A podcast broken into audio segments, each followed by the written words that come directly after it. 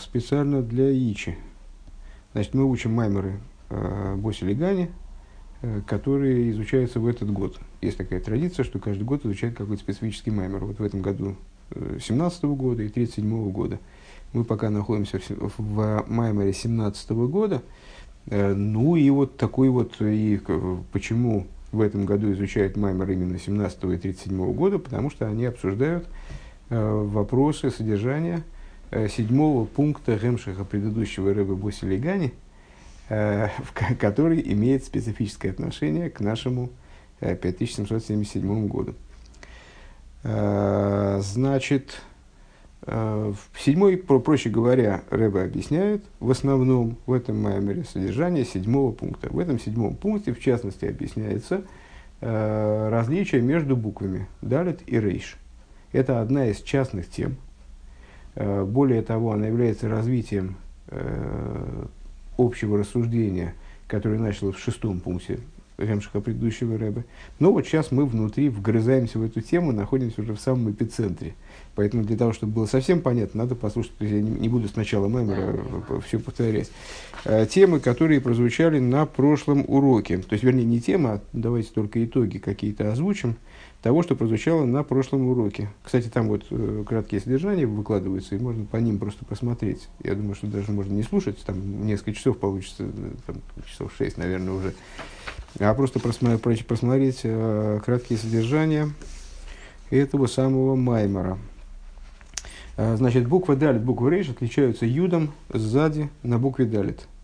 Буква рейш лишена буквы далит сзади. Юд указывает на битуль. Предыдущий Ребе дает объяснение букве юд, которая сзади украшает далит, и отсутствует в букве рейш. Не совсем юд, мне кажется. Ну, тебе кажется, что это не совсем юд, а мудрецы наши считают, что это юд. Ну, может быть, мудрецы, они дураки, но тоже ничего, нормально.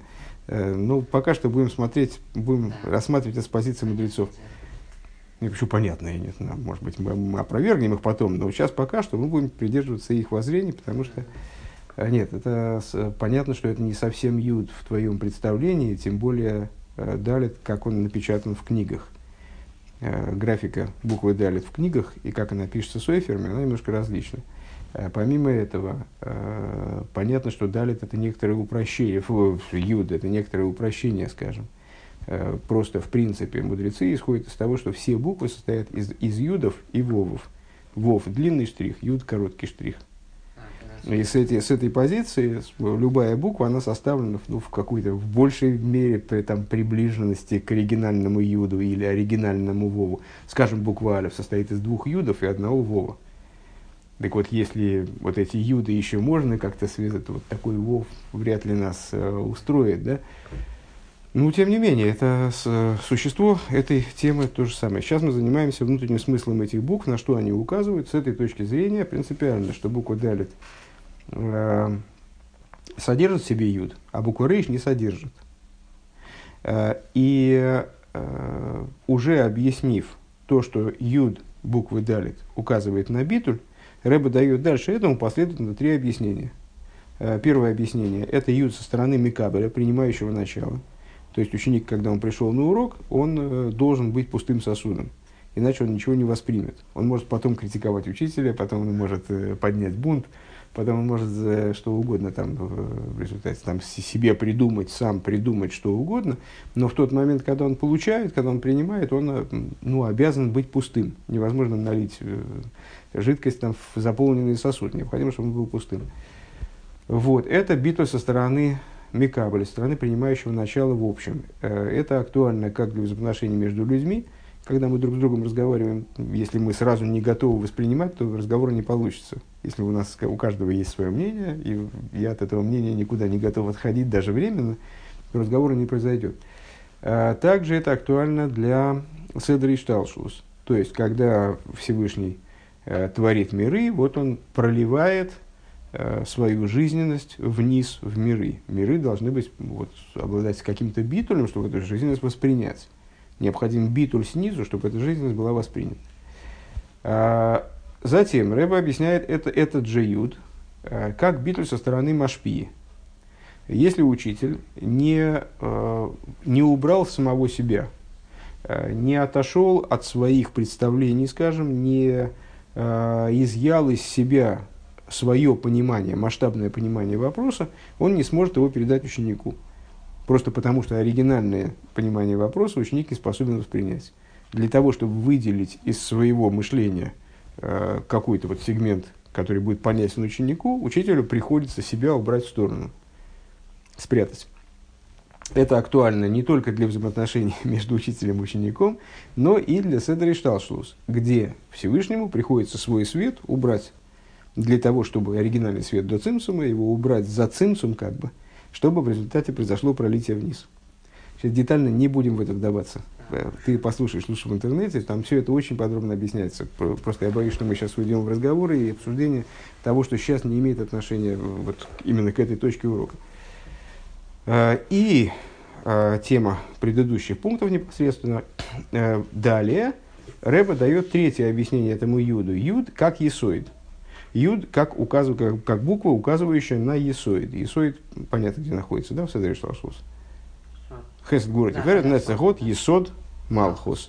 То есть это та сфера, которая стоит на границе между небом и землей, Зеранпин и Малхусом. Она соединяет между собой верх и низ. И в наших рассуждениях мы пришли к выводу, что вот такое дополнительное объяснение, оно необходимо для того, чтобы пояснить, каким образом верх и низ, они приходят к такому взаимодействию друг с другом, что они не только находятся в битуле друг по отношению к другу, да, а они еще и способны объединиться между собой. То есть, возможно, привлечение из самого верха в самый низ, из божественности в мироздание, скажем. Все, начинаем. Страница цадик у нас сейчас. И почему-то у вас какая-то другая страница, но это большой роли не играет. Цадик, следующая страница, я думаю. Цадик, праведник, как раз мы изучали цадик Эсетейла. На предыдущей странице была одна из главных тем, была Йосеф Эсетейлом, цадик основа мира. Ну, понятно, зачем эта тема была поднята, потому что цадик Есоид Ойлом, он Есод по отношению к миру, он именно то начало, которое смыкает между собой самый верх, самый низ. Пункт Хес. Омном, безмана, голос, шакли... Да, ну, надо, для того, чтобы начать этот пункт, надо еще маленькую тему поднять. Выше, в седьмом пункте этого маймера, нашего Ребе, мы сказали, что времена изгнания и будущие времена, они отличаются фактически раскрытием вот этого самого юда. Юда в них. Если юд имени Авая, который в этом мире раскрывается как следствие цимцума, как сокращенный до размеров точки божественной воли, божественное наслаждение от сотворения мира. Он раскрывается здесь только по стоку, поскольку, опосредованно через имя Элоким и так далее. То в будущем, благодаря служению евреев, этот же самый юд, он приходит к оформлению в форму расширенную, распространенную и перестает быть скрытым. Причем перестает быть скрытым не только природностью мира, скажем, а в принципе перестает быть скрытым. Начинает раскрываться сущность божественного света, сущность света с имени Авая. И она воспринимается всякой плотью.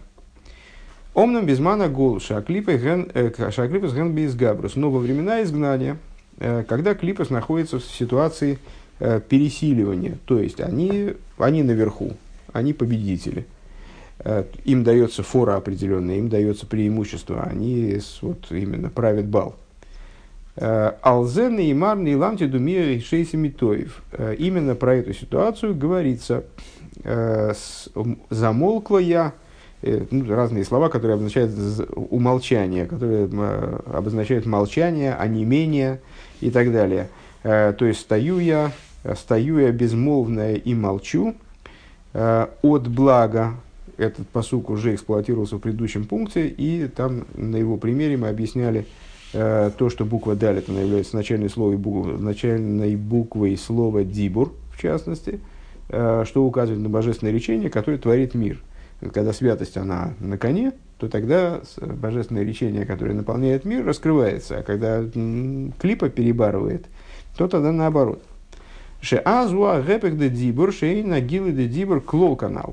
То есть, когда клипа оказывается сверху, когда она оказывается на коне, то создается ситуация, когда божественное речение, оно неразличимо, неразличимо полностью. Это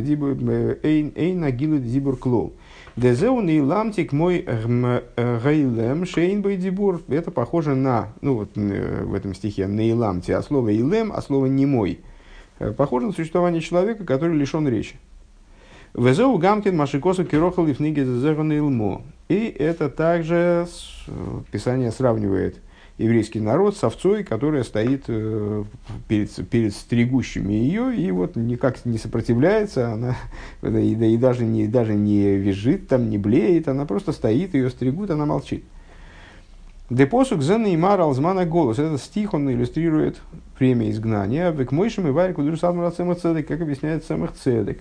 Дерохил гукнесес Исруэл, что вот эта вот овца, это община Израиля, сфира за Малхус. А что такое община Израиля? Это сфера Малхус, источником еврейских душ является Малхус, да, Ацилус в частности. Лифней гейзезеру, перед стригущими ее. А гойзезем пхина сара из шелох, то есть перед теми, кто состригает ее волосы. Ну, идея волос достаточно подробно обсуждается в хасидусе вообще, и вот на наших уроках это, по-моему, какая-то из таких, одной из основных тем. Нейл моге, то есть вот эта вот божественность, как она в форме волоса. Нейл моге, она молчит. Гэпэхиньяна дибур оказывается в ситуации, противоположной ситуации речи. Шахаю шинимши безманы голос ги еора бельвады зэуинина сарис. То есть жизненность, которую получает община Израиля, и вообще божественность, как она проникает во времена изгнания, крайне сокращена. На это намекает идея волоса. С точки зрения нашей национальной физиологии, волосы – это мойсерес мойхин, это избыток разума. Не в том смысле, что когда мозгов очень много, то начинается сразу обильное волосение. Вот, скажем, Ребзуша, например, у него очень большой мозг, поэтому он весь порос кустистым волосом. Так вот, не в этом смысле, а в том смысле, что... В смысле вот такой... Ну, то есть, на самом деле, трудно сказать, как это все увязать с физиологией, что волос в представлении Торы, он является моделью того, как некое очень высокое, очень одухотворенное начало типа мозг, оно проявляется в совершенно не схожей с ней форме, вот такого вот совершенно бесчувственного, ну, в общем, в каком-то смысле даже бессмысленного начала, как волосы, которые режут, человеку не больно, они ничего не чувствуют, вроде такое что-то дополнительное к телу, даже захоранивать их не надо, то есть это что-то такое совсем бросовое. Так вот, что иллюстрирует собой идея волоса в этом смысле? Проникновение божественной жизненности в мироздание в условиях изгнания, когда божественность высочайшего толка, она, ну да, она как-то проникает в мироздание, она же подпитывает мироздание. Поскольку мир существует, он же живет, значит, мы понимаем, что ему дается жизненность какая-то. Но эта жизненность дается наподобие волос. То есть, все раскрытие божественное, все, что есть в мире, присутствие божественности в мире, это вроде волос по отношению к мозгу, скажем. Как объясняет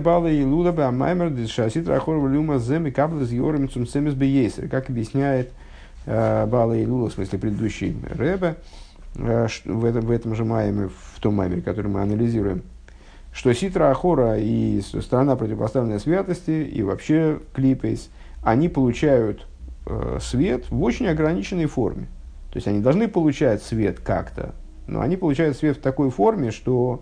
он совершенно в них неразличим. Он их оживляет, но никак через них не проявляется. Пхинас хицониус де хицониус, то есть получают они жизненность внешним из внешнего образом. Везои адугма де саарейс. Вот это вот и есть модель волос. Декмоя саарейс шиводом ешбухем хаюс мод бейсер. Как в волосах человека, в них заключена минимальная жизненность в принципе. То есть они, по существу, они похожи на неживой предмет. Да? То есть, это не совсем живое. Когда мы, скажем, за волосы потянем, то мы боль чувствуем не в волосе, а в том месте, где он крепится, там в кожу. Отдельно волос, он как будто мертвый. Но ведь функция волос – согревать голову. Ну и что? Функция шапки тоже согревать голову. И шапка не живая обычно. Можно, конечно, живую шапку вырастить. Не, у волос есть, безусловно, функция, но согласись, что волос, он существенно менее жив, чем, скажем, там, палец руки, там, кожа. Ну вот. То есть это пример в существовании тела, в телесном существовании человека чего-то неживого, близкого к неживому, по крайней мере. То есть того, в чем жизненность минимальна, как Ребе говорит. Делахенка ашер хойсах и масар сейн маргишем кав. По этой причине, когда режут, отрезают волосы, состригают волосы, то не ощущают боли. Лефиша ахая снивших алидей гевса кецамагугелес, потому что жизненность этих, вот этих волос, она привлекается волосам через прерывание костью мозга, костью черепа.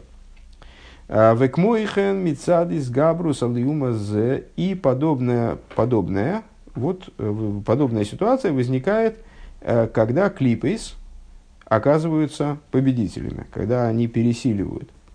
Ариамшоха и хицониус да хицониус йора да йора бельват. Привлечение жизненности божественной в мироздание, вот оно и получается таким внешним из внешнего, отцветом от отцвета. Валахан никрес нейлмо шигу гэпэхинина дибур. И по этой причине существование мира, скажем, существование мира называется немым существованием, то есть существованием, лишенным речи. Везеу маши косом нейламти думиях и шейсимитоев. И вот этот стих это означает. Умейвик ведуш садмура цемах-цедек маши косу рейшис хохму. И приводит цемах-цедек то, что написано в книге Рейшис Хохма. Де нейламти думиях и шейси роши тевес нидо. Интересный момент, да? Нейламти думиях. Гехишейси, начальные буквы этих слов, они составляют слово «нида». «Нида» – женщина, находящаяся в ситуации осквернения, которая отторжена своим мужем, отстранена своим мужем. «Да нида ойсис», ну и на самом деле это же слово обозначает отторжение в общем плане. «Нида ойсис нед авая, айну шегей ахройна дешем авая, шегу и ненадибу рейна михубар им авов». Пхинас зо. И как он истолковывает это слово нида, которое само по себе означает отторжение, как нед авая, нод авая, скорее так, от слова ново нод. Помните, там Каин стал скитаться в начале хумуша. Каин после того, как был наказан, он был отвергнут всеми. У него было вот это вот, помните, там Каиново клеймо, чтобы его не убил никто, Всевышний ему проставил на лбу, поскольку он изъявил претензию, что вот, а как же мне быть, если я останусь вообще беззащитным совсем, так меня же любой зверь там убьет тут же. И Всевышний его защитил определенным образом, и он должен был скитаться. Не находил нигде пристанища. Вот это но в нод, он стал движущимся и скитающимся. А так вот, что за клеймо? И сейчас мы начнем обсуждать Каиново клеймо. Ты познакомишься с этим сюжетом, перечитав хумаш в свете комментариев Раши. Давай не сейчас. Ну, это я просто объяснил слово «нод». Понимаешь, если мы будем сейчас... Так слово «нида» понимает цемах-цедек как «нод гей». То есть, отправился в скитание, отскитанный, короче говоря, гей. Что это за гей? Мы говорили выше уже, ну и, наверное, эта идея, может быть, и тебе встречалась, что в имени Всевышнего Юд Кей Вов Кей каждая буква соответствует какой-то ступени божественности. Юд Хохма, Гей Бина, верхняя Гей, Юд Кей Вов Кей. Верхняя Гей Бина, Вов Заранпин, а последний Гей это что? Естественно, Малхус. Так вот, это самая Нида, он расшифровывает это как отторгнутый Гей, в смысле Малхус, когда он, Малхус, он же идея речения. Малхус П. Торишабал П. Карина Лох. Сатурнутый гей вихайну шигей ахрейна дешем авая шигу инина дибу рейна михубра им авов. То есть, заключительный гей имени авая, который он же речь, он отторгнут от буквы вов, пхина зо. То есть, заранпин не находится в связи с гей. Ну, нетрудно догадаться, что это означает, что не выполняет свою функцию есоид. Выше мы сказали, что в клипе есоид, он не соединяет между собой верх и низ. Вот достигается, когда клипа пересиливает, то создается ситуация, когда Зеранпин отторгнут от Малхус, находится в разделении с Малхус. Киимша Малхус гиберихук. Малхус находится в ситуации отдаления. Увихлолус кое азмана голос, шенеймар алзен ленидо гойсо. И в общем плане эта ситуация, это слово «нида» указывает на положение дел в изгнании, на мир в изгнании, когда разрушен храм и так далее. Когда о чем сказано, стало нидой, в смысле Иерусалим стал нидой. «Шиаз нисмалы цур михурбона шулешулаим», когда возникает ситуация, когда цур, то есть в данном случае это выступает название города, который выступает символом нееврейского мира в этом стихе, он становится полным, то есть поднимается, возвышается от падения Иерусалима. И вот это то, о чем сказано в отношении стороны обратной святости. Веле рейш эн коль. У нищего рейш нет ничего, с точки зрения простого смысла. С точки зрения нашего толкования, у буквы рейш, она же нищий, нет коль. Что такое коль? Есод. Нету есод. Шаамалхус. Почему коль это есод? Это надо было внимательно слушать, когда я в начале урока повторял. Ну, ты просто не запомнил. Послушаешь потом и узнаешь. А что значит юр? Подожди, дай предложение закончить. Ша Малхус гибериху кминазо, то есть Малхус находится в отдалении от Зо, но давая лефиши хосер бхэм пхинас кол, поскольку в области клипейс недостает аспекта кол, дахид бешмаева ару, объединяющего небеса и землю. Шейн бхэм амшохас амидейс вов. То есть получается, что привлечение эмоций, на которые указывает буква Вов имени Авая, отсутствует там в Малхус. Шезеу аниюс верейшус шелохэм. И вот это их бедность. Гораздо выше, ближе к началу Маймера, мы упомянули, сравнивая буквы Далит и Рейш, что и буквы, то есть мало того, что буквы Далит и Рейш, они сходны с точки зрения графической, ну что они, можно их перепутать легко, и отличаются они только вот этим юдом сзади далита, но они сходны и значением самих слов далит, рейш. Далит от слова даль, бедный, рейш от слова рейш, нищий. То есть и другое слово указывает на нищету, только нищету разного порядка, сейчас об этом будет говориться. А что значит, я забыл, что значит юд Авая? В каком плане? Ну, в Юдке и Вовке вы сказали, что там... Юд – это хохма. А, точно, хохма. Юд – это хохма в нашем... Адас, как включает в себя все мидес. Адас называется мафтаход и клилшис, ключом, который включает в себя все шесть качеств. Буква Вов – гематрия 6. Вов – одновременно и Дас, и Заранпин. Дас, как порождающее начало по отношению к Заранпину, включающее в себя начало, включающее в себя мидас Заранпин с хесед поясует. Так, пункт С.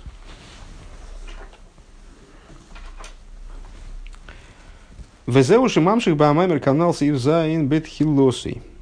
И это то, чем продолжает Ребе, предыдущий Ребе в смысле, в своем маймере, который мы анализируем. Как мы сказали выше, в начале 7 пункта. Дедавка Янки Омар Ешли Колла, Авол Эйсов, Шейн Лепхинес Кол, Дахит Омар Ли Ешли Рав. Значит, мы выше упомянули, что со стороны святости, объясняя всю вот эту идею, почему Юд это Коль. Ты подожди секундочку, я боюсь, что ты перепутал. Есть Юд в имени Авая, который Хохма. А есть юд, который на далит привешен сзади. Это в нашем объяснении здесь. Это много аспектов, мы сказали. 3 объяснения мы привели. Это битуль. Это в любом случае указание на наименьшая буква, как указание на уменьшение себя. Это битуль со стороны мика, принимающего начало. Битуль со стороны машпии. И есоид, который объединяет их между собой. То есть, это на самом деле и битуль, малхус, и есоид, как он объединяет битуль малхус с битуль в машпи, и битуль в машпи, если я правильно понимаю, это хохма. Так вот, в начале позапрошлого пункта этого маймера мы, в каком-то смысле подытоживая рассуждение о есоиде, о том, как Юд объясняется предыдущим Ребе в его Гемшихе как есоид, мы сказали, что вот со стороны святости присутствует этот коль. Юд в смысле есоид, в смысле коль, который объединяет небеса и землю. Толкование «Кол бешумаем ворец». «Киа кол бешумаем ворец». Значит, этот самый коль, он присутствует со стороны святости, например, где? А вот Яков Авину, когда он встретился с Исавом, а Яков и Исав – это символы еврейского мира и нееврейского мира по существу. Яков сказал, когда они встретились, после того, как Яков вернулся от Лавана, он Исаву заявил: «Ешли коль». У меня есть коль. Ну, с точки зрения простого смысла, он сказал: мне от тебя ничего не надо, спасибо, я как-нибудь сам обойдусь без твоих подарков, да? Без твоих услуг там, и так далее. С точки зрения нашего толкования, он сказал: у меня есть коль. И вот это, говорит Ребе, это такой девиз как бы стороны святости. Святость заявляет: у меня есть коль, у меня есть есоид, у меня есть то начало, которое объединяет верх и низ, которое объединяет небеса и землю. А что ответил, то есть, не ответил, на самом деле, это не ответ, конечно, прямой, но в ходе того же диалога сказал Исав, пытаясь отказаться от подарков со стороны Якова. В результате он подарки принял, но вначале он сказал, что не надо, спасибо тоже. Так он сформулировал эту мысль таким образом: «Еш ли рав?» «Есть у меня много». Ну, конечно, хочется скаламбурить, что у меня есть раввин, но не будем сейчас пока. «Еш ли рав?» «У меня много всего». Яков сказал, «Есть у меня все», а Исав, до этого, правда, не ответ, скорее, а наоборот, зачин. Он сказал: «У меня есть много». Почему? Потому что слово «рав» в значении «много», оно является указанием в противовес слову «коль», является в определенном смысле антонимом слова «коль». В каком ключе? Слово «коль» указывает на объединение, а слово «коль» образовано слово «клаль», совокупность, да, правила. Искалус, включение одного в другое, то есть все это однокоренные слова. То есть слово «коль» само указывает на объединение, само указывает на единство, а слово «рав» указывает на множественность. Чем порождается множественность? Порождается разделенностью.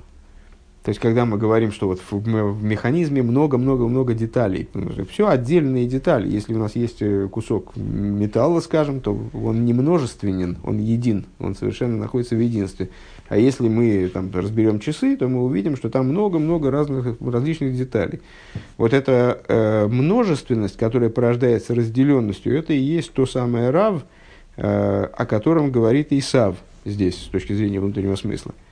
Кибиньё, потому что в его иньянах, в его делах нет идеи единства, есть идея разделенности наоборот. К мойшикосу медаш дебиянки ксив нефеш лошен йохет, авшигою айн нефешу и сав, авшигою и слой рак вовны фошис бельвадны и мальны фошис лошен рабин. Как говорится в Мидраше, и, кстати, Раши его приводит, этот Мидраш, что интересная штука, когда Писание говорит о семье Якова, которая спустилась в Египет, то она называет эту семью в единственном числе, одной душой. Нефиш де Янкев. Нефиш, душа Якова, а их было 70 человек. Почему-то в единственном числе. То есть, это само нуждается в объяснении, но вот так вот получается, что Писание описывает их как одну душу.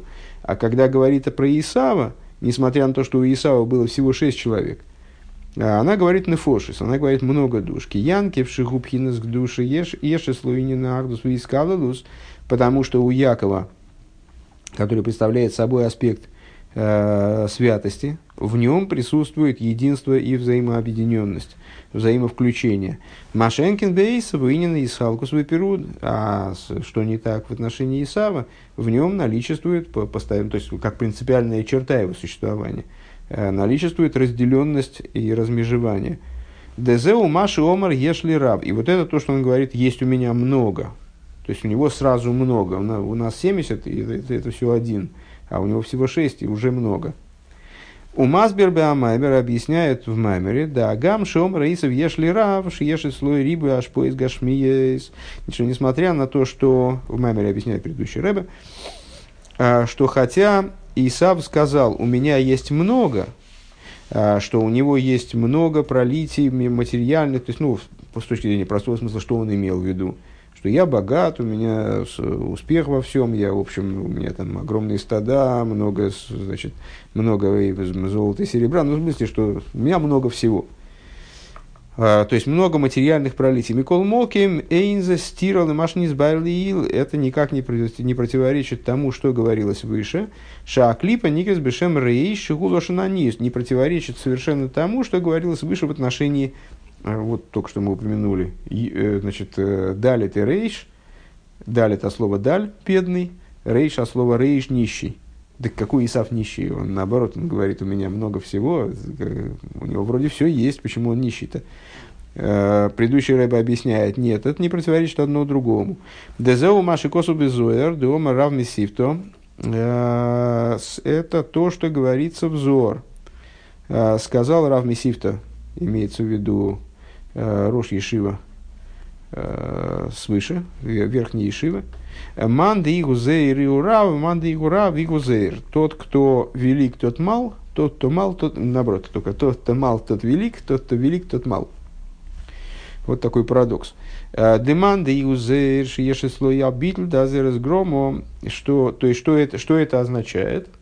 Это означает, что тот, кто мал, в смысле, обладает битулем, типа, сделаю себя меньше, уменьшу себя, он на самом деле велик. Вик мойши косу ми йокум янки котнгум.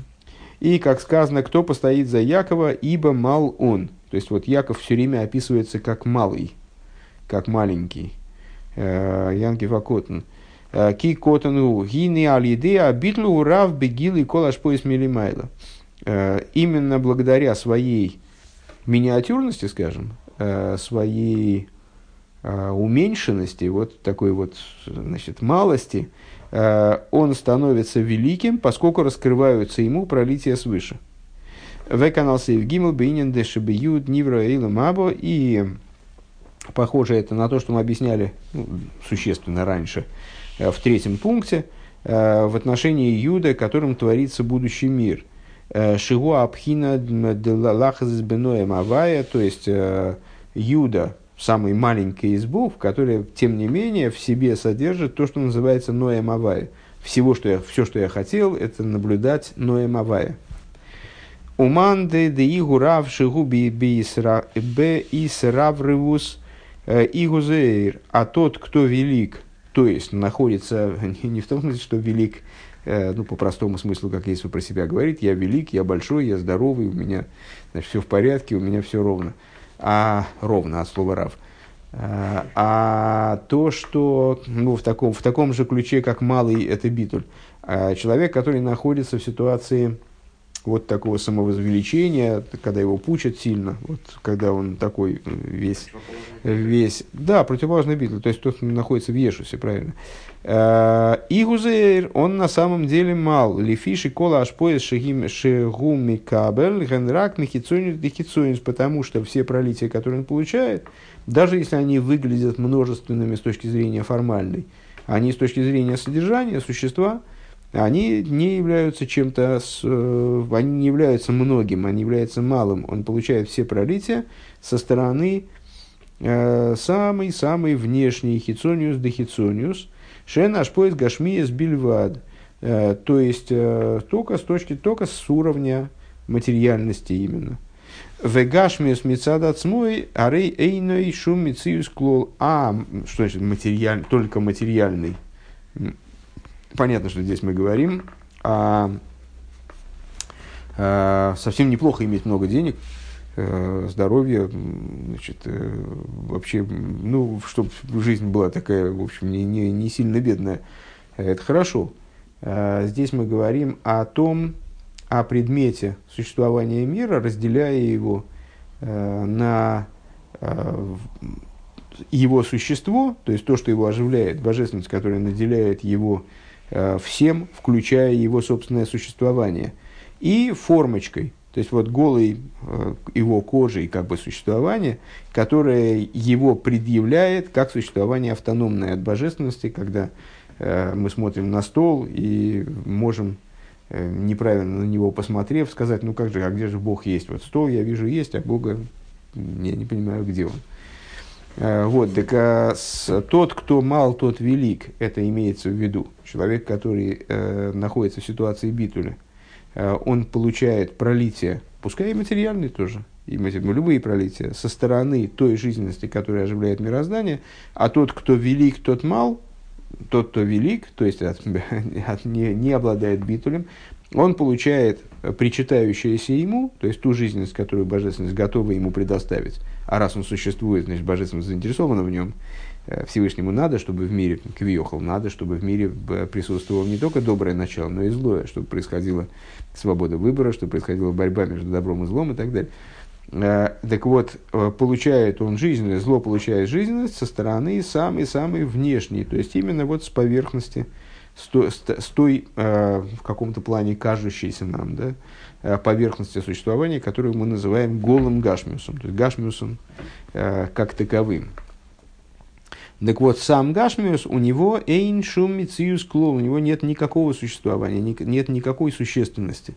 Велахен авши мицада шпоис гашмиис ешло и рав, и по этой причине, несмотря на то, что с точки зрения материальных пролитий у Исава, предположим, много, и вот он хвастается этим, ну да, неважно, хвастается, это уже какая-то оценка, отойдем от оценок в данном случае, просто заявляет, что у меня есть много, ну да, с точки зрения килограммов, да. Микол Моким за ацмой поел бой заирусвы катнус и узеэль, но это само по себе производит в нем уменьшение и малость, то есть он на самом деле мал, потому что мециус, существенность этих моментов, которые он оценивает как рав, как множество, она равняется нулю. Ну а разве Яков сказал, то есть Исав тебе сказал, что у него есть много, он не сказал, а Яков вообще сказал, что у него есть все, что ему надо. Типа. Это вопрос, я думаю, интерпретации. Но мы можем сказать по-другому, можем сказать, что Яков сказал, у меня есть все, что мне необходимо, а мне необходима даже самая малость. Ну вот, это уже поэзия. Естественно, они оба с точки зрения простого смысла подразумевали примерно одно и то же. И цель у них была даже одна – отказаться от подарков. Нас с точки зрения внутренней интересуют значения коль и рав, вот именно как такой вот, как девизы битуля и ешуса. Ну вот. Понятно. А еще вопрос. А разве вот Исав он не цельный, вот как сказано, а Яков он как цельное. А разве вот не цельное не лучше, чем цельное? Я не понял. Мироздание, мы сказали, понимаешь, тут есть много линий рассуждений. Я не очень понял, почему. Наверное, ты имеешь в виду, попробуй угадать, что кусок металла, он хуже, чем часы. В часах много деталек, есть гармония объединения частностей и так далее. Да? Дело в том, что под единством здесь мы подразумеваем прежде всего не тупое единство, типа кусок металла, камень, дерево. Хотя это тоже не такое уж тупое единство, это тоже интересно все. Мы подразумеваем под единством гармоничное объединение частностей в том числе. Просто... Надо было, наверное, другой пример привести, чтобы тебе было удобней рассуждать. Часы, вот это часы, представить себе как единство. Вот это часы, они в единстве. Это единство. А если часы разобрать на шестеренки и здесь насыпать, то это будет множественность. Так понятней? То есть, мы не имеем в виду, что Яков такой тупой, как правда, а Исав, он сложный, как ложь. Ну, такая ложь сложная, это лучше, наверное, чем тупой. Умный все-таки лучше, чем тупой. Мы не это имеем в виду. Имеем в виду единство, к которому на которые нацелена вся идея мироздания в чем? С точки зрения вот, еврейской, с точки зрения Торы. Мироздание началось с ситуации абсолютной простоты. Абсолютной простоты, в которой не было множественности в принципе. Обрати внимание, что эта простота, она тоже не тупая, понимаешь? Это было существование божества, которое, помимо которого вообще ничего не было. Ни в иллюзии, ни в заправду. Вообще ничего не было. Исключительно существование божества. Если я правильно понимаю, эту ситуацию, вот такое положение вещей мы представить себе на самом деле в принципе не можем.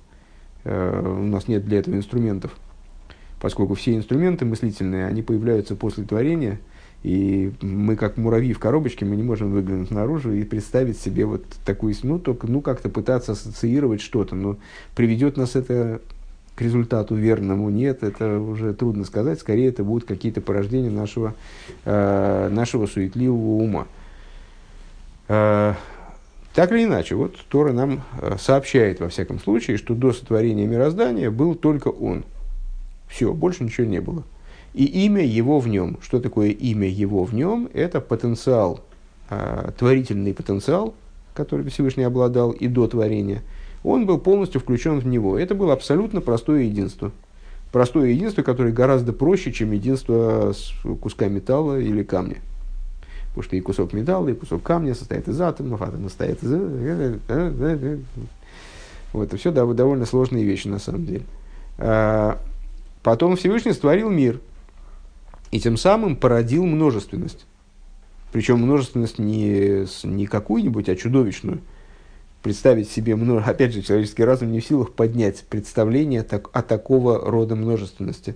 Просто если поставить перед собой задачу, вот сесть на 5 минут и попробовать не думать ни о чем другом, а только пытаться себе представить множественность этого мира. Вот, на любом уровне. То есть представить себе там, Вселенную с множеством звезд. Там, может быть, не надо представлять себе Вселенную с множеством звезд, может быть, просто можно представить себе карандаш как чудовищно сложную систему, которая состоит из мириад частиц, которые как-то собраны между собой, каким-то образом связаны непонятными силами в одно целое, которые вот, обладают определенными способностями. Мы им рисуем, а он на самом деле это нечто более множественное, чем, там, я не знаю что, чем тут частиц больше, чем людей на Земле. И вот это вот, и вот все вот это вот, состоящее из мириад частиц, которые как-то друг вокруг друга там вертятся, крутятся, слипаются, разлипаются, там что-то, там энергия выделяется при разлеплении, слеплении, там что, откуда-то она приходит. Вот все вот это вот чудовищное совершенно сооружение, оно откуда взялось? Вот из божественного речения. То есть, это, вот этим вот тем, что было до этого творения, было таким мелким плевком порождено. И вот эта множественность, она на самом деле противоречит единству или нет? Нет, не противоречит. И задачей нашей является в этом множестве раскрыть единство. И в этом основной интерес той затеи, которую Всевышний вкладывает в мироздание. То есть он хочет, чтобы мы вот в этой множественности чудовищной раскрыли то, что на самом деле каждая деталька каждого предмета, и обилие предметов, взаимодействие их между собой, и все вот эти вот сгустки энергии, там, значит, завихрения, это все на самом деле одно единое целое. И как вот эта разделенность, она на самом деле ничего не представляет собой. То есть, как бы он разбросал, но собрать надо.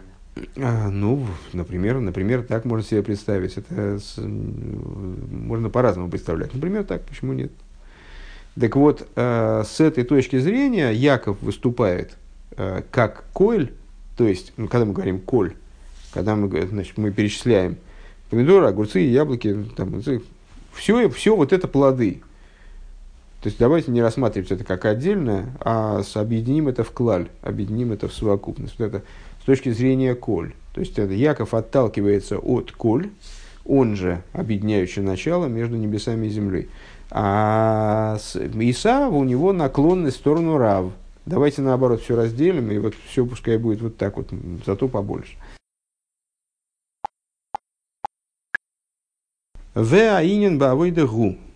И эта идея, как она выражена в служении. Ну, многократно обращали внимание, что любые рассуждения теоретические, ну а в общем мы здесь занимались, мы много практических вещей здесь просмотрели, но в каком-то плане очень много занимались теоретизированием таким. Хасиду стремится приблизить к служению и показать, как эти идеи, они воплощаются в служении. Ваинин бабейдек, мойшем и варк лужес адмар Маараш, как объясняет Ребе Маараш. Интересно здесь, кстати говоря, заметить, что, как и в других подобных маймерах, Ребе перечислил здесь всех рабеем, фактически привлек материал из хасидуса всех рабеем. Так вот, как объясняет Ребе Маараш в отношении стиха. «Алпи аллас одам тисалев даркей веал гавай изов либей». Значит, стих... А откуда стих, я и не знаю, собственно говоря. Ну, в соответствии с греховностью человека подменится его путь, искажается его путь, а на Бога гневается сердце его. Демихеса тавай алдейну хина иньяна мухрах леодам йойсергу моцу йойсер. Значит, объясняет Ребе Маараш, что по милости Божией та вещь, которая для нас более нужна, она находится в более широком распространении. Например, «Векмой аавир шигу мухрах томит леодам арей гу нимца бихол моким». Значит, ну, что человеку необходимо более всего? Воздух. Без воздуха он вообще никак, значит, и нескольких минут не проживет. Воздух находится везде. Вейни цори шум егия клолда осига. Нет никакого труда человек не прикладывает к тому, чтобы добыть воздух. Ваахило... Когда человек рождается, его надо ударить, чтобы он смог дышать. Я так слышал. Так а при чем тут это? Мы говорим о доступности воздуха. Воздух не надо ходить покупать в магазин. Воздух пока что, молодец. И у тебя зародилась идея стартапа. Я понял. Да. Неплохая экономическая идея, кстати говоря. И мне тоже в голову пришло что-то подобное. В Челябинске. В смысле, а почему в Челябинске? Чернобыль. А почему тут Чернобыль? Там была радиация, где-то там либо Челябинск. Там была авария атомной электростанции. А почему тут воздух? А ты считаешь, что воздух и радиация это одно и то же? Нет. Радиация это излучение, а воздух это совокупность молекул. Слушай, все, ты уводишь куда-то в сторону. Так вот, воздух, говорит Ребе Маараш, здесь главный акцент в том, что вот это распределение доступности и ценностей, оно соответствует запросу человека. Воздух находится в широчайшем распространении. Бегать за ним никуда не надо, зарабатывать его не надо, заниматься его поисками не надо. Вахилова шти, шейным ухрохим бетмиды, скулках, еда и питье, они уже не нужны человеку постоянно. Каждое мгновение, ну, есть люди, которые едят каждое мгновение, когда я дышу, как сказано в «Алисе в стране чудес», когда я дышу, я ем, и когда я ем, я дышу. Вот, это разные вещи. Так вот, они так постоянно не нужны, как воздух. Эйнам, винимцы, колках, мы авиры. Они, соответственно, Всевышний так и сделал, чтобы они не всегда были доступны. Увазе гуфа аштия шигиму храхас йойсер. Если говорить про еду и питье, питье более необходимо человеку. Гим цуя йойсер. И вода, это дешевле, и это более распространено, более доступно и так далее. Узол йойсер. Ваахила шейну шейну мухраха скулках гиб йойкер йойсер. А еда, которая менее необходима, она более дорога. Валивушим шейном нехуцем кулках. Одежда, которая является еще более далекой нуждой. Ну, наверное, я еще тоже слышал когда-нибудь, что все нужды человека, они разделяются на внутренние и внешние. Внутренние нужды, то, что человек употребляет вовнутрь, ну вот, воздух, еда, питье, и внешние, одеяние и жилье. Одеяние – это близкий макев, окружающий, да, близкий макев, жилье, далекий макев. Так вот, одежда, которая не настолько важна, шарейгам, белодам, юхал их есть, потому что без одежды человек спокойно живет и ничего. Гэмби йойкер яйсер, одежда более дорога. Адашера бинен шигуэйд йойсам мибли цойрах хулю. Вплоть до того, что и чем заканчивается перечисление, жилье, которое вообще, ну, строго говоря, в нем необходимости-то вроде и нет. То есть многие люди живут на улице или там где-то себе находят пристанище такое не собственное, ну и хорошо, и живут себе. Правильно, как мы сказали, что одежда, она более нужна, чем жилье. Как бы, а почему без одежды человек может выжить? Потому что люди выживают без одежды, в одежде такой нужды нет, как чтобы ее, чтобы постоянно... Человек может замерзнуть, а может не замерзнуть. Вот без еды он однозначно... Нет такой местности, скажем, рядом с экватором есть такие зоны, где человек не замерзнет без одежды. Да? А вот таких зон, где человек не погибнет без еды, их нету. А без воздуха тем более. А без жилья и вообще некоторым людям нравится. Клашары какие-нибудь, да, любят жить без жилья. И ничего. Так вот, поскольку жилье, оно еще в меньшей степени необходимо, а рейзе ойла бьёйкер йойсер, оно стоит больше, дороже. Увобы тирховы еге хулю, и для того, чтобы его приобрести, необходимо, как раз Вова у нас риэлтор, он знает, с каким трудом приобретается жилье.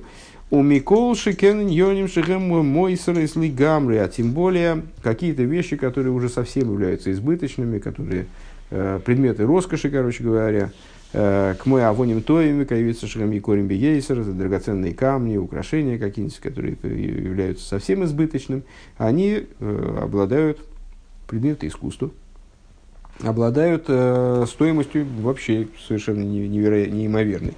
Векашер ройда вахары иньоним каэйлу. Адши ойсы гам гэпэх сихлэй анушиши. Мами дасби бесакона бешвилом. Вот когда человек гонится за предметами, за тем, что ему по существу не очень нужно. И вплоть до того, что он буквально сходит с ума и делает нерациональные вещи. Ставят себя, скажем, в опасность ради достижения вот этих вот благ, которые по существу ему не нужны.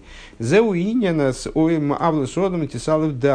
вот эта идея искривления человека, которая греховность, наверное, здесь уместнее привести глупость человека, как она искажает его пути. Вот это вот такой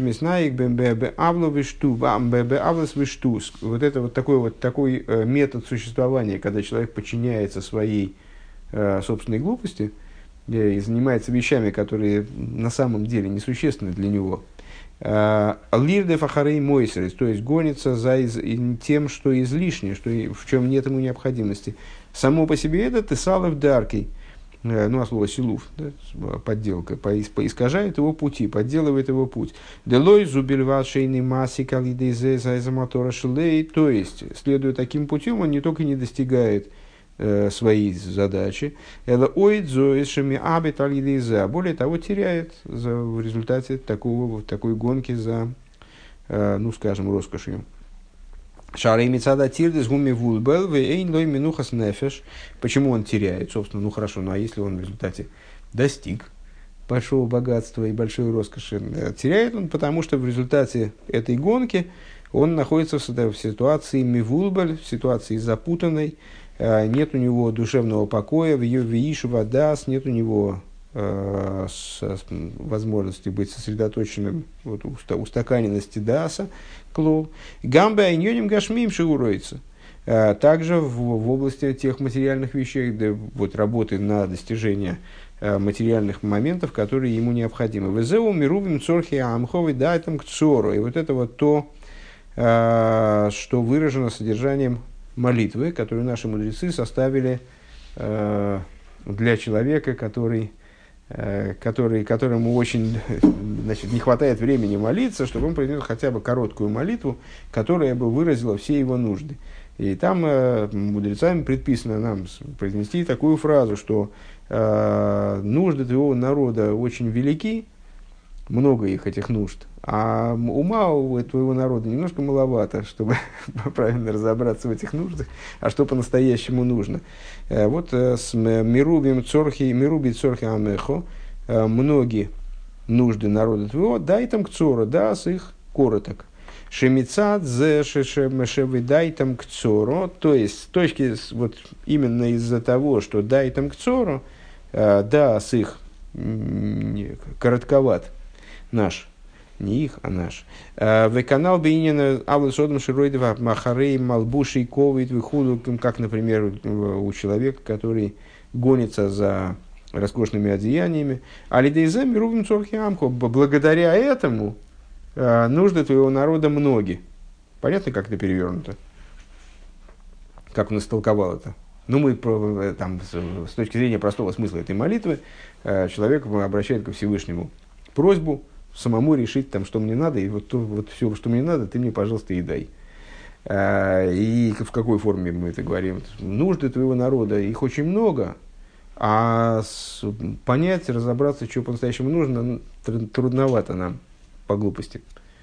Поэтому ты уж вот сейчас не могу все поперечислять, времени просто нет, не успеваю, поэтому, пожалуйста, как-нибудь там сам обо мне позаботься. А Ребе объясняет... А эту короткую молитву, кстати, в тфиле не говорят? Эту короткую молитву, строго говоря, вообще не говорят. А где она? Я просто я не помню.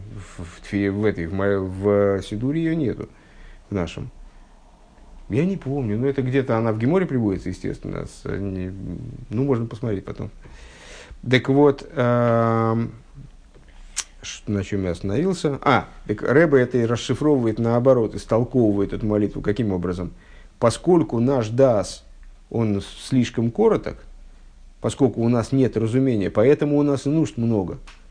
Поэтому мы и гонимся затем, потому что просто у нас ума не хватает выделить какие-то главные моменты, и именно за ними и гнаться.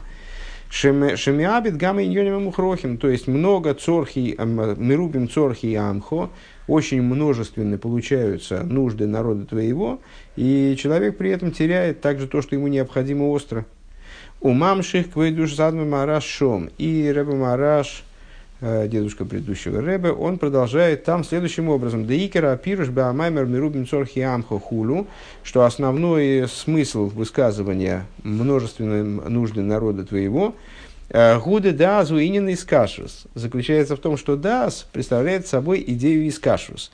Ну, каждый, кто учит Танию, помнит, что в третьем переке как раз объяснено, и во множестве мест говорится, что идея даас – это идея соединения, объединения. Например, Адам познал Хаву, Йода, вот именно этим глаголом, который образован на слово даас, это обозначается. «Ваапируш дэвэдайтам кцоруги», а идея «дайтам кцору», «даас короток», Шехосра ли искашус ли аидия, ашеравай ли кеха гуанойсен ли хокоях ласой схайл. Это отсутствие у человека связи с тем знанием, что авай или кехо – это тот, кто дает тебе силы в результате, ну, преуспевать, в чем бы то ни было. Шецорих ли искашус базе.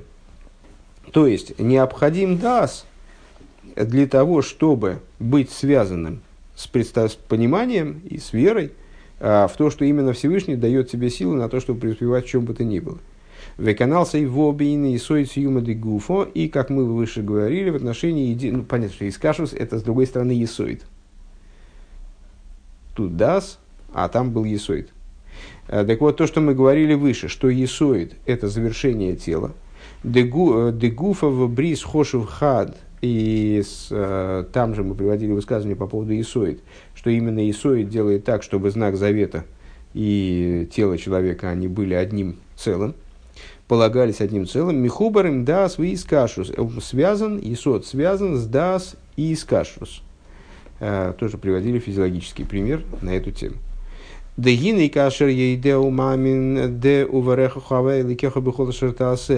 что, когда человек знает и верит, в том, что благословит тебя, как говорит Писание, благословит тебя Бог Всесильный твой во все, что ты будешь делать, во всем, что ты будешь делать. И это знание, оно действует на него, на идиш он говорит, даже не только действует, а пронизывает его целиком, то есть она его полностью пробивает. Бехол кейхас навший, все силы его души. Арияз, ейдеа, ашерьешна, броха, бехол, ашерта асе. Тогда он знает, в смысле понимает человек, что благословение присутствует во всем, что он делает. Увехол моким шигу, и в каком бы положении он ни находился, в каком бы месте он ни находился.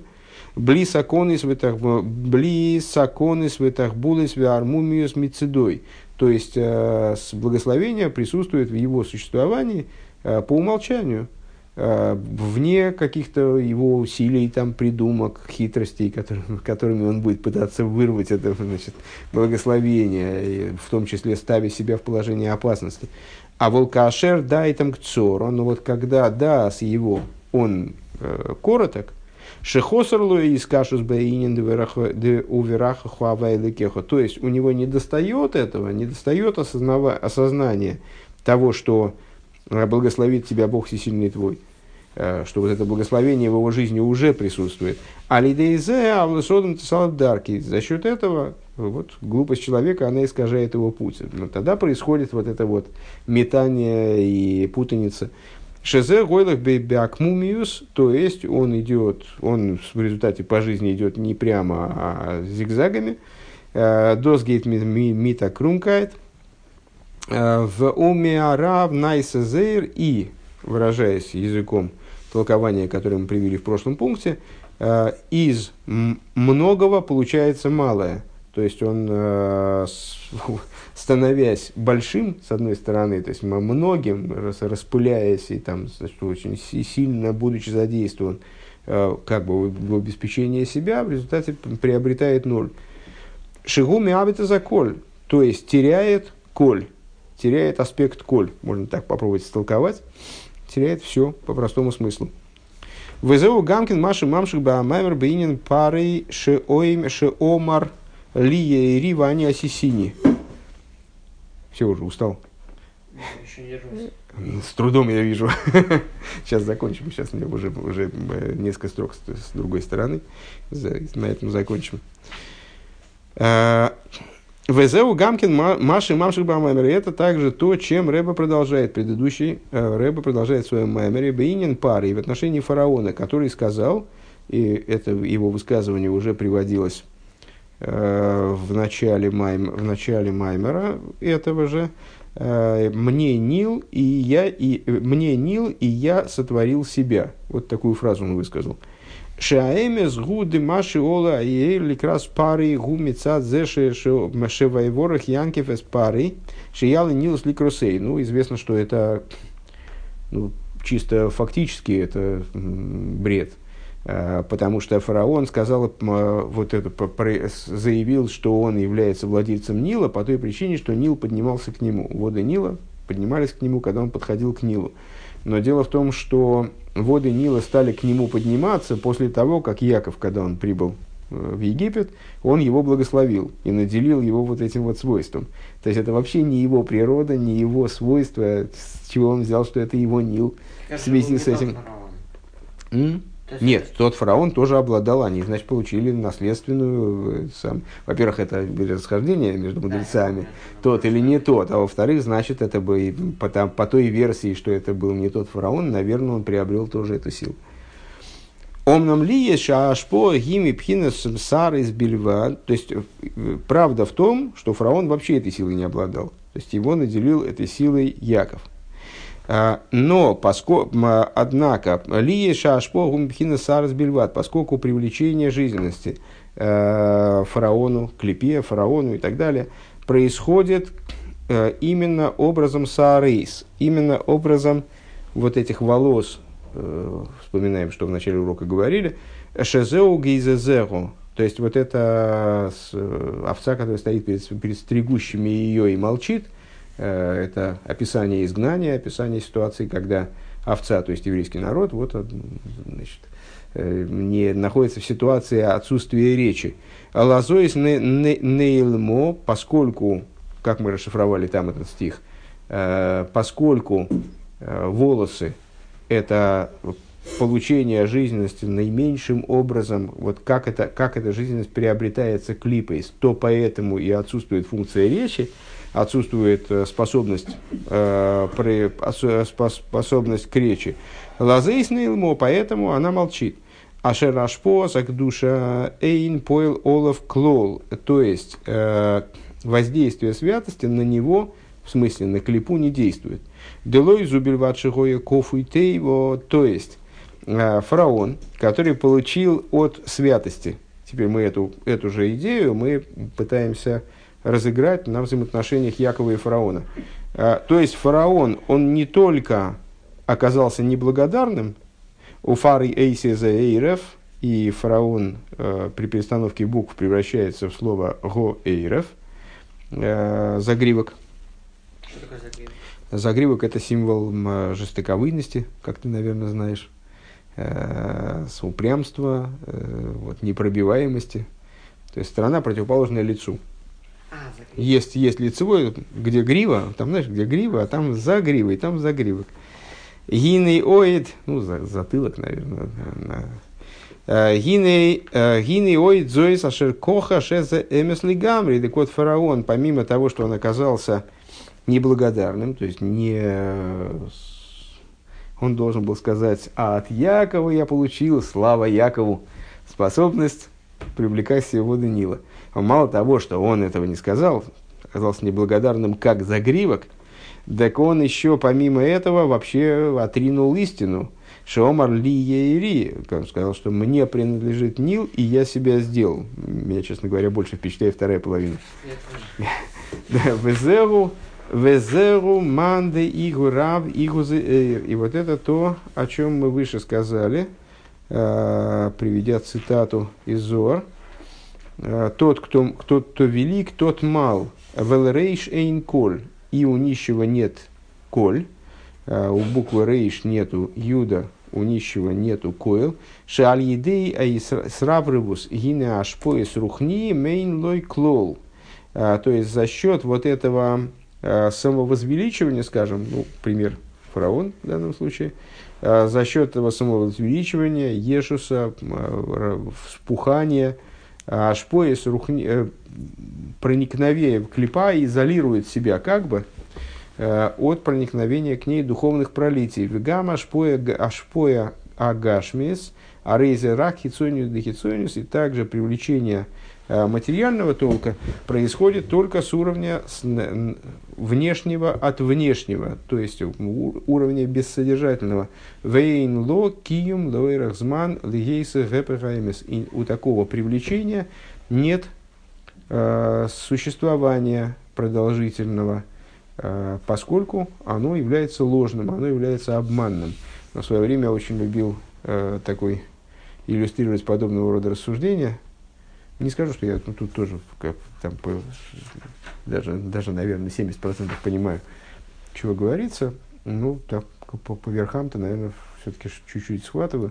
Так вот, такого рода рассуждения я любил иллюстрировать сюжетом из средневековых сказок, когда деньги, добытые нечестным путем, или там украденные, награбленные, они превращались в кармане человека в осенние листья. Ну вот, он, значит, набрал деньжищ, а потом вытаскивает из кармана, а там листья прелые. Вот, и так же и здесь. То есть, вот это, какого дерева, это я не скажу. Читай средневековые сказки. Разных деревьев, какие росли в тех местах, где эти сказки составлялись. Так вот примерно такая же ситуация и здесь. То есть, вот это возвеличение себя клипой, оно приводит в результате к тому, что клипа, к обратному эффекту. То есть, клипа вот, сходит с ума, отрицает истину. Все, что не приобретает ничего духовного, приобретает, а материальное, которое приобретает с таких внешних и обманных, в кавычках, уровней, с которых приобретенная, она не обладает способностью к существованию длительному.